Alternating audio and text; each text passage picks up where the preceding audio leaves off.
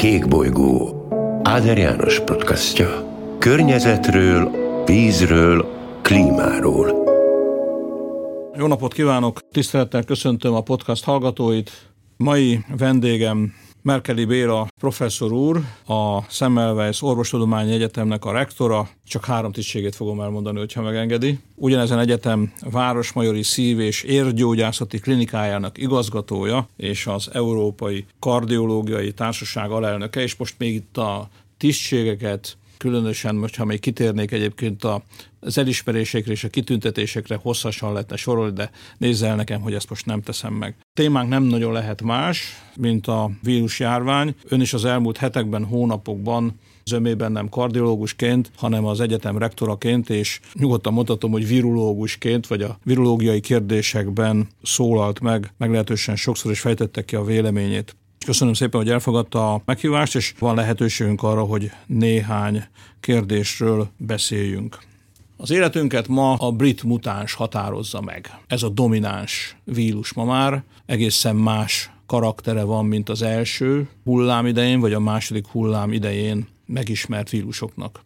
Mi a különbség? Mennyiben más ez, mint a korábban megismertek? Én is köszönöm szépen a lehetőséget és a megtisztelő meghívást. Ugye elnök úr is mondta, hogy én szívgyógyász vagyok, de március 4-én 2020-ban egy Semmelweis egyetemes hallgató volt az első, vagy az egyik első, aki megfertőződött, akkor még a vad típusú, tehát a hagyományos eredeti wuhani vírussal, és hát onnantól kezdve az egyetem specialitása révén mind a, a védelemben, tehát a betegek ellátásában, mind a tesztelésben, és most pedig az oltásban játszik a Semmelweis Egyetem szerepet, és hát az a megtisztelő felkérést kaptam annak idei miniszterelnök úrtól, hogy egy járványelemző munkacsoportot klinikai járványelemző, tehát valójában a mindennapi beteg beáramlásból direktbe kapott információkat dolgozzuk föl. Ezt a négy egyetem professzoraival, virológusaival együtt végezzük, úgyhogy elég intenzív virológiai képzésbe vagyok részesítve, napi négy órát foglalkozunk ezzel. Amit látunk, az az, hogy ugyanazon szigorító intézkedések mellett, amelyek egyébként a második hullámot le tudták eh, csendesíteni, kinőtt még a második hullámnál is egy lényegesen nagyobb harmadik hullám. Ezt egyébként az irodalomban szokták indexelni, tehát 0 és 100 között. A második hullámot lecsendesítő, szigorító intézkedés Magyarországon egy olyan 72 körüli érték volt, és ezt kellett megemelni ahhoz, hogy a harmadik hullámot meg tudjuk fogni, ez közel 80-ra. Mit jelent pontosan? Hogy ez a... az intézkedéseknek az összegzett értékét. Tehát, Világos, hogy, tehát, hogy iskolák... Hogy több határozottabb, több embert érintő időtartamát tekintve is hosszabb intézkedésekre volt szükség ahhoz,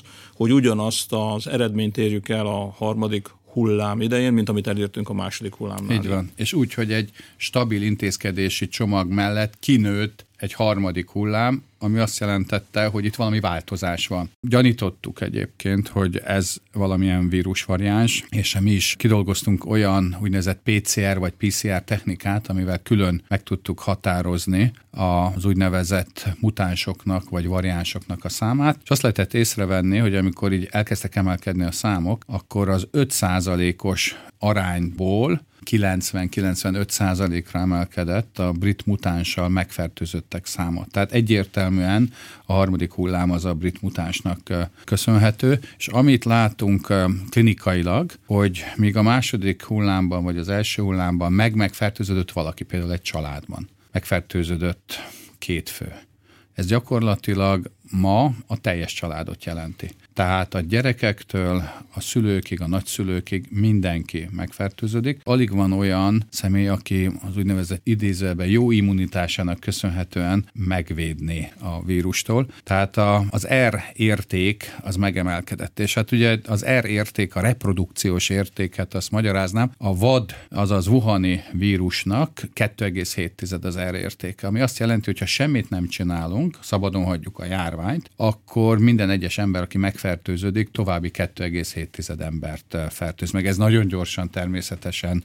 Hát igen, ez hatványozódik nyilván, tehát a találkozások számától függően ez szépen exponenciálisan. Egy fél év alatt az egész földet be tudná teríteni. Itt ebben az esetben ez közel négy. Mit jelent ez? Az azt jelenti, hogy azok a lehetőségek, amelyek ezt az R értéket befolyásolják, mint például a kapcsolatoknak a száma. Ugye ezt tudjuk azt, hogy az elején elég volt 60%-kal csökkenteni a kapcsolatok számát, az már levitte az R értéket egy alá. A maszk használatnak az intenzitása, a higiéniás szabályoknak a betartása, ezek voltak azok, amik együttesen képesek voltak. És úgy tűnik, hogy ez a brit variáns, ez nem csak hatékonyabban fertőz, hanem úgy tűnik, hogy súlyosabb eseteket is okoz, és nem kiméli a fiatalokat. Tehát ez egy új jelenség volt a járvány harmadik fázisában, hogy jelentős számú 30 és 60 év közötti fiatal ember fertőződött súlyos tünetekkel, és került intenzív osztálya.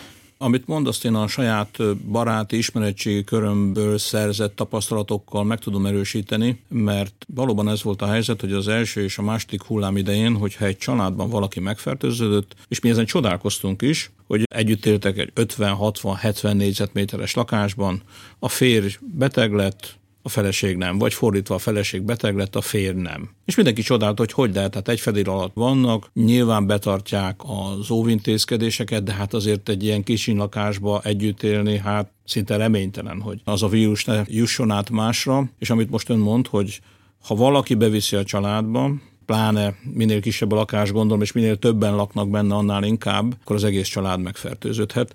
Ez valóban egy jelentős változás a korábbiakhoz képest. Egy személyes kérdést hadd tegyek föl.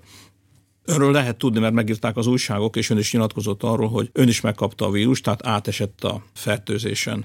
A személyes tapasztalatairól esetleg mondana nekünk néhány szót, hogy mi volt az az élmény, vagy mi volt az az egyedi élmény, amivel találkozott ha találkozott ilyennel a vírusfertőzés során.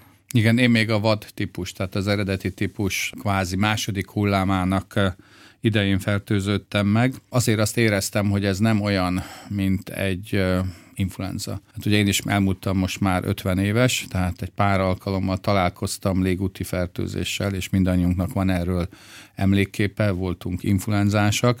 Itt a, az egészen furcsa tünetek, tehát a, az idegrendszeri tünetek, én nekem a, a perifériás, az az a, az izmokba, izületekbe, a bőrhöz futó idegeknek az erős fájdalma. Tehát a testszerte égő, szúró fájdalom, amit még ilyet nem éreztem, a rendkívül erős fejfájás, az olmos fáradtság. Azt meggondoltam, hogy az ágyban felüljek, nem hogy mondjuk felkeljek. Tehát olyan mértékben érezni lehetett, hogy ennek a vírusnak nagyon nagy az ereje, és nem csodálkozok azon, hogy akkoriban döntően idős betegeket ténylegesen súlyosan érintette ez a fertőzés. Nálam ez egy hétig tartott, és egy hétet követően szinte egy pillanat alatt gyógyultam meg. Ez egy egészen csodálom, nem alakult ki ez az úgynevezett post-covidos vagy krónikus covid szindróma. És azóta sem jött elő semmi olyan, egyetlen ami... egy, egyetlen egy tünetem maradt, ez a szaglásnak az elvesztése. Nagyon lassan tér vissza a szaglás. Ez egyébként az esetek egy jelentős részében megfigyelhető. Valaki szerencsés és néhány héten belül visszakapja. Nálam már lassan öt hónapja van, a szagláson messze nem ugyanolyan, és azért érdekes, hogy mennyire fontosak az érzékszerveink. Tehát amikor bárhova bemegyünk, ugye körbenézünk, érezzük a hőmérsékletet, érezzük, hogy milyen világítás, vagy kik vannak benne, és, és mégis van egy szagélményünk. És nincs. És nincs. az ízlelés? Az, az ízlelésem az teljesen elment az elején, de az viszonylag jól visszajött. Másképp éppen érzem az ételnek az ízét. És valószínűleg ez azért van, mert a szaglásom még nem jött teljesen vissza, és a szaglás és az ízérzés azért sok szempontból össze van kötve. A kettőnek együtt kell megadni azt az élményt, ami egy étkezésnél ugye mi megkapjuk, amikor beleszagolunk a húsleves illatába, és annak van egy íze, ez a kettő együtt adja a képet. Ez azért volt nagyon érdekes, mert a kisfiam, aki 9 éves, csinált velünk egy ilyen versenyt, a feleségem is megbetegedett, becsuktuk a szemünket, már a ötödik, hatodik napban voltunk, elment az íz, és akkor szánkba adott különböző ételeket, és igazából semmilyen illata, íze nem volt, mert még a látvány is szerepet játszik az ízérzésbe. Uh-huh. Tehát, hogyha még azt az érzést is elveszük, hogy nem látjuk, hogy mit teszünk, akkor végképp nem éreztünk semmit. Tehát nem tudtak különbséget tenni a között, hogy éppen mit hát a perecet fel. nem ismertük föl, tehát uh-huh. a, pere, a kolbászt nem lehetett megérezni. Hát ezt éreztük, hogy valamiből jön ki valami folyadék, és a, a narancslinek ugyanolyan íze volt, mint a tejnek, meg a víznek. Ez az, nagyon érdekes. Azt gondolom, hogy ez a személyes tapasztalat is csak azt erősíti meg, hogy jobb elkerülni ezzel a vírussal való találkozást, pláne ugye azt mondta, hogy ön még az eredeti Wuhani vírusnak egy változatát kapta, a mostani pedig erősebb, tehát lehet, hogy ezek a hatások is, amikről az imént beszélt, azok még a brit mutáns esetében még erősebbek lehetnek. Egy másik kérdés, ami a mai találkozóra készülve engem foglalkoztatott, ugye most már több mint két és fél millió embert beoltottak legalább egyszer és ha jól tudom, most már meghaladta az egymilliót a kétszer beoltottak száma is. Ebben nagyon előkelő helyen vagyunk Európában. És két kérdés foglalkoztatott ezzel kapcsolatban. Az egyik, hogy több mint két és fél millió beoltott után, és úgy, hogy öt különböző vakcinát használ a magyar egészségügy, lehet-e már összegezni a tapasztalatokat, látnak-e különbséget mondjuk a Pfizer és a Moderna, a Kína és az orosz vagy az AstraZeneca hatásai, esetleges mellékhatásai tekintetében, vagy lényegében ugyanolyan hatékonynak, ugyanolyan hatásúnak gondolják egyiket is, másikat is. Mi a tapasztalatuk? A Szemövesz Egyetem ez egy nagy oltó pont, úgyhogy ha jól emlékszem, múlt héten léptük át a 130 ezredik oltást, tehát mi is számoljuk, hogy mennyit oltunk. Én magam is oltok, pont abból a elgondolásból, hogy saját szemmel direkte kapjam az információt. Mindig megkérdezem az első oltás után a második oltásnál, mi voltak a tapasztalatok, és ezeket persze az ember megpróbálja maga természetes intelligenciával osztályozni. A legfontosabb az, ami megerősítette az eddigi üzenetet, ami az alapja az oltásnak, hogy az első vakcinát magunkhoz kell venni, amivel megkínálnak. Számos tragédiát hallottam, ahol ezt valaki elkerülte, várt valami vágyott vakcinára, amely mögött semmi valódi evidencia nem állt, és elkapta a vírust, és szörnyű vége lett a történetnek. Úgyhogy én azt tudom mondani, hogy bármelyik vakcinát adják, azt el kell fogadnunk, mert a vakcinak a legfontosabb hatása az, hogy a szervezet megbetegedését akadályozza meg. Az elképzelhető, hogy egy enyhe nátha néhány napig megtámadja azt is, aki két vakcinát kapott, de az, hogy két vakcina után valaki súlyos megbetegedést kapott volna, olyanok csak anekdotikusan hall az ember világszerte és Magyarországon is. Nálunk a közel 100% vagy gyakorlatilag 100%-os volt az orvosok és az ápolóknak az oltottság és mivel folyamatosan szűrjük őket, tudjuk, hogy nagyon-nagyon alacsony, ilyen 0,4 százalék, azaz 4 ezrelékes volt a megbetegedés, a, nagyjából most még ennél is kevesebb, ki kettő döntően Pfizer-t kaptak, mert az volt az elején. Én egyébként Sputnikot kaptam néhány kollégámmal, az nagyjából 400-szorosára emelte egyetlen egy dózisra az ellenanyag szintemet, és a kínai vakcinával kapcsolatban is én nem láttam semmilyen komolyabb mellékhatást, és igazából komolyabb megbetegedés sem. De ami a legfontosabb az, hogy az első 14 nap van, van jelentősége. Tehát sokan elkövetik azt a hibát, hogy amikor megkapják a vakcinát, akkor egy ilyen, hát hogy is mondjam, Felszabadult, felsz, felszabadultságérzés. Na, most már védett vagyok, bármit megtehetek, ugye? Valami és, ilyesmi. És nem tehetünk meg. Erre adatok vannak, hogy nagyjából két hétnél alakul ki az a humorális vagy antitestes és sejtes immunitás, ami kell ahhoz, hogy elkerüljük a súlyos betegséget, tehát erre mindenképpen figyeljünk oda, és az valóban igaz, és ez megfelel az angliai gyakorlattal, hiszen ugye Angliában használták először azt a oltási stratégiát, hogy az első oltásban van a legnagyobb ereje az oltásnak, hiszen az a döntő. Ezt akartam kérdezni, bocsánat, hogy a szavába vágok, hogy az imént ezt mondta, hogy anekdotikus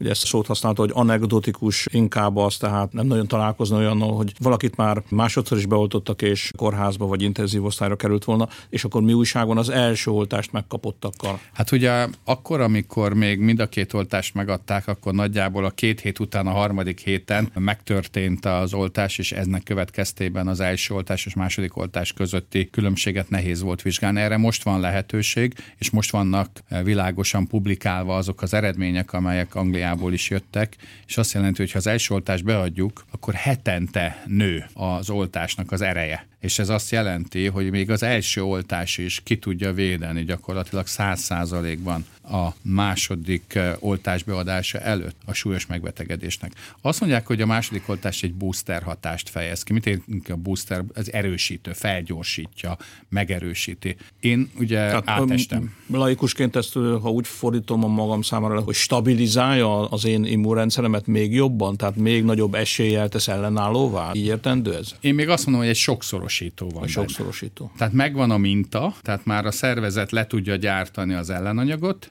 és akkor a második az megsokszorosítja ezt a fajta képességet, meg az alapvédettséget is. Egy másik példán bemutatva az én esetemet, ugye én egyszer átestem, az volt az első találkozásom a vírussal, és utána én már csak egy sputnikot kaptam, az az egy sputnik a nem túl magas ellenanyag szintemet 400-szorosra emelte, az volt benne a sokszorosító hatás, mert a szervezetem ismerte ezt a vírust, és a bevitt eh, oltóanyag az azt mondta, hogy na ebből tessék még jó sokat legyártani, le is gyártottuk, és én már a második eh, vakcinát nem is kaptam meg, és ez is megfelel a nemzetközi gyakorlatnak, mert ott, ahol bizonyítottan átesett valaki a megbetegedésen, ott a második vakcinának az adására nincsen szükség, hiszen az már kvázi a harmadik vakcina lenne. Igen, tehát lényegében a szervezet legyártotta a betegség révén azt az ellenanyagot, amit egyébként a védőoltást követően gyártana le, tehát ilyen értem az első oltást helyettesíti a megbetegedést, csak hát sokkal kellemetlenebb tünetekkel jár. És magasabb az ára, tehát ez, amit mindenképpen hangsúlyoznánk, hogy a védettséget nem a megbetegedéssel kell megkapni, hanem a sokkal te biztonságosabb és leghatékonyabb módon,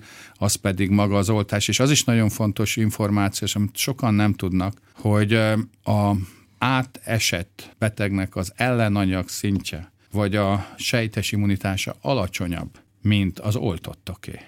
Uh-huh. Tehát az oltott betegnek sokkal erősebb immunitása van a behatolóval szemben, mint aki átesett. Ez nem azt jelenti, hogy az átesett beteg az könnyen átesik még egyszer, de sokkal hatékonyabb az oltás által létrehozott immunválasz. Immunitás. De hogyha egy mondatba kellene összefoglalni az első oltással kapcsolatos tapasztalatokat, akkor lehet azt mondani, hogy az első oltás is már egy jelentős védettséget jelent, és jó eséllyel elkerülhető egy súlyosabb szövődmény, az, hogy a, a fertőzött intenzív osztályra, pláne lélegeztető gépre kerüljön, hogy a súlyosabb drámai következményekről már ne is beszéljünk. Ezt mondhatjuk? Igen, azt állíthatjuk, hogy az első oltásnak van a legnagyobb szerepe, a szervezet megbetegedítésének a kivédésében. Tehát ez azt jelenti, hogy ha az első oltást megkaptuk, és két hét elmúlt, akkor gyakorlatilag közel százszázalékos a biztonság ebből a szempontból. Hát ez mindenképpen megnyugtató. A másik, ami az oltási tapasztalatok kapcsán nekem kérdésként fölmerült, és ennek egy részére már utalt, anélkül, hogy a kérdést föltettem volna, ez az eredményesség. Én a magam laikus módján a következőket láttam, és ebből vontam le következtetést.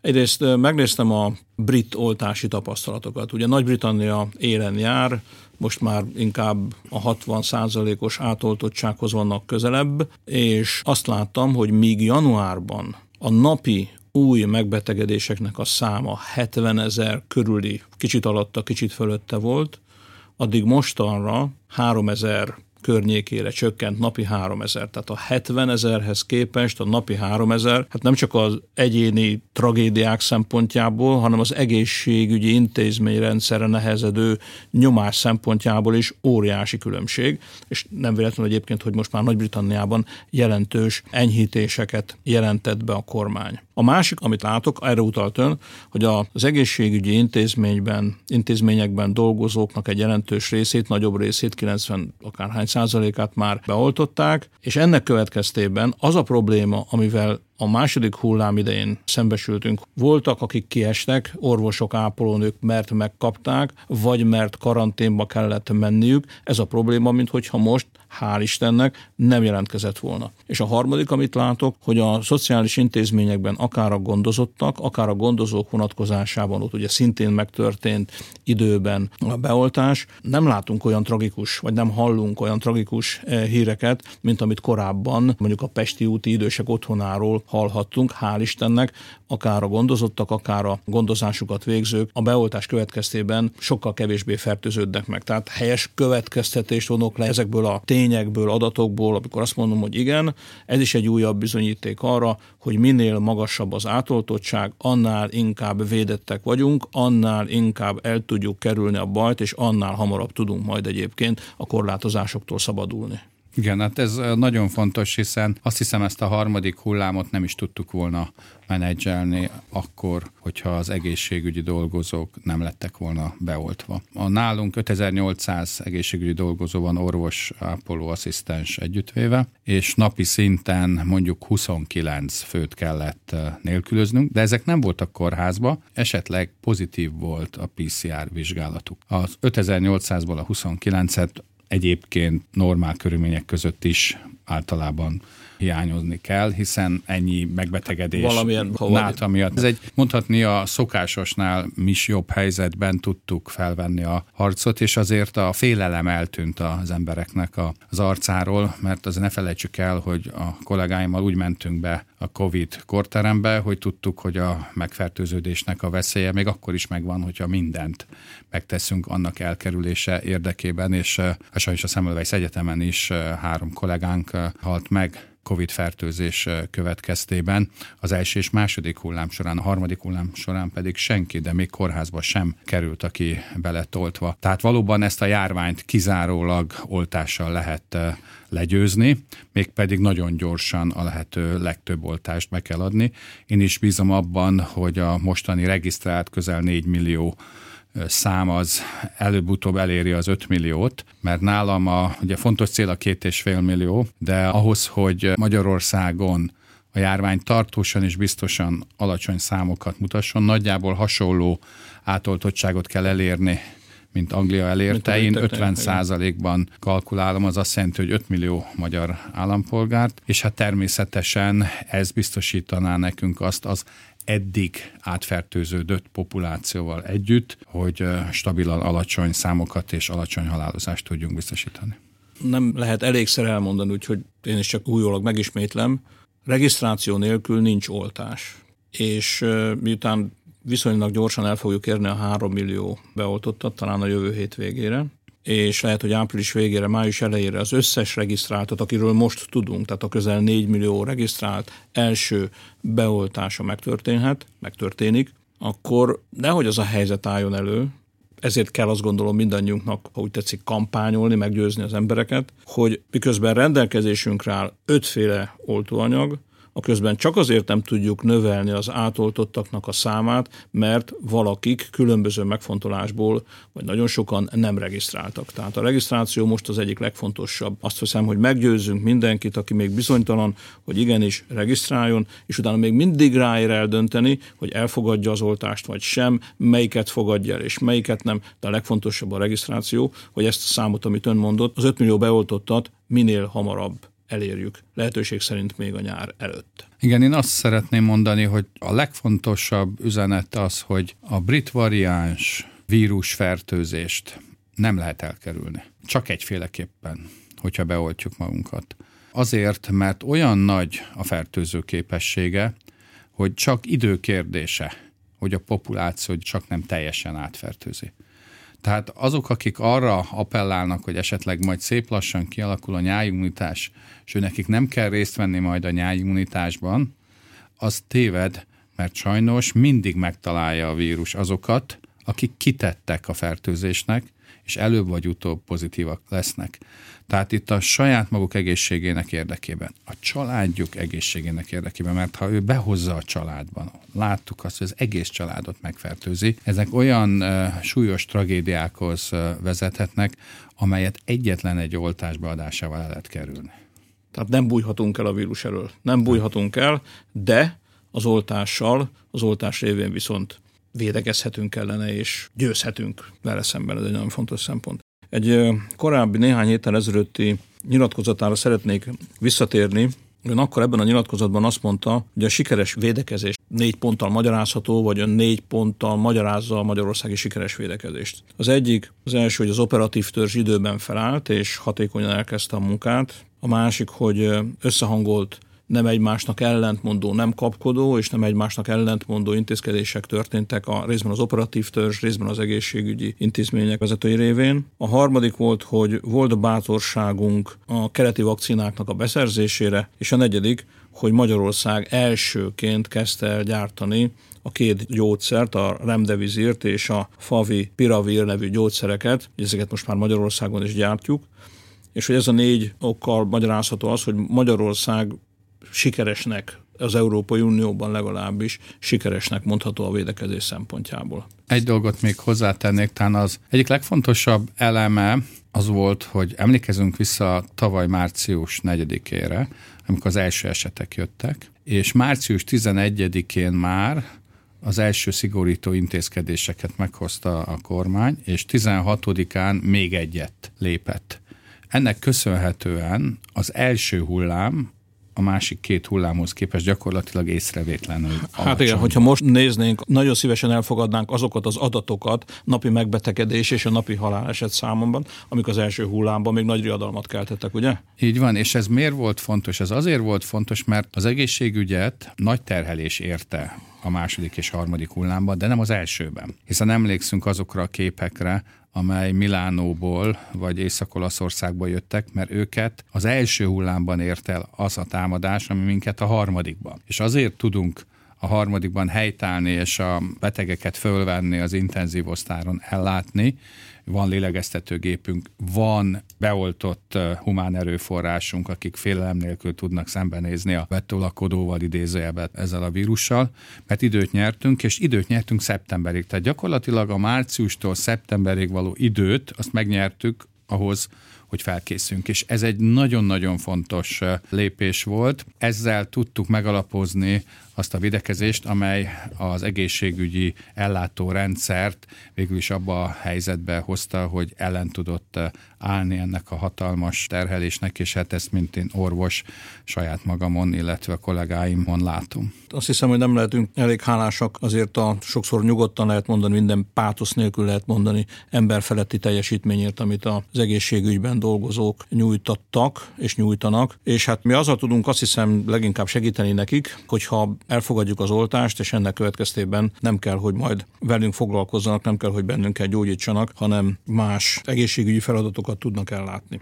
Még egy dolgot, pontosabban még két dolgot szeretnék kérdezni. Az egyik, szintén a korábbi nyilatkozataiban több alkalommal beszélt a látenciáról. Ugye van egy ismert betegszám, most már 700 ezer fölött van az ismert betegeknek a száma, és ön azt mondta, hogy ez a szám, a valós szám, akik megfertőzöttek, akik már átestek a betegségen, ennél vélhetően jóval nagyobb. Ezek nyilván valamiféle modell számítások alapján születnek meg ezek a becslések. Mennyi lehet ez a látencia valójában? Igen, hát ez egy nagyon jó kérdés.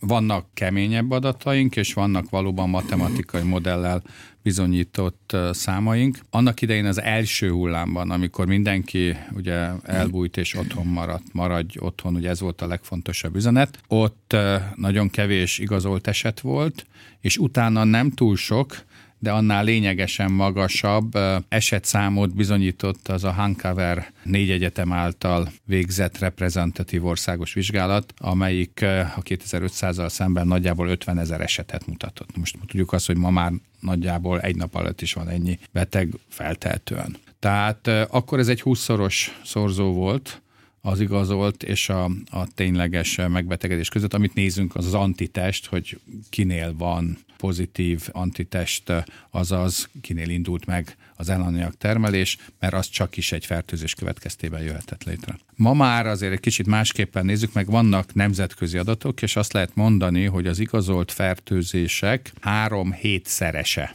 nemzetközi viszonylatban a valódi megbetegedéseknek az aránya, ami azt jelenti, hogy a mi esetünkben ez 2 millió és 4,9 millió közötti értéket jelent, de mindenképpen számottevő, és ez az esetszám hozzá adandó, de nem egy az egyben ahhoz a számhoz, amit az átoltottság révén adunk, hiszen az oltottak között is lehet természetesen olyan, meg tudjuk is, mert amikor beoltjuk őket, megkérdezzük, aki már átesett a megbetegedésen. Tehát a legkonzervatívabb becslés számítás alapján is legalább háromszor annyian estek át, mint ahány emberről tudunk, és ahányan egyébként az egészségügyi statisztikában szerepelnek. Ez az egyik oldalon jó hír, hiszen ők nem kerültek az egészségügyi ellátórendszerbe, tehát nem volt olyan súlyos a tünetük, vagy teljesen tünetmentesen estek át a betegségen, és jó hír talán abból a szempontból is, hogy az úgynevezett nyáj immunitás eléréséhez is ez a fajta, kvázi az első oltást pótló fertőződés megtörtént. Még egy dolog eszembe jutott, hogy hallgattam önt, hiszen ez az elmúlt napoknak megint csak egy nagyon fontos új eleme volt. Korábban az volt a tapasztalat,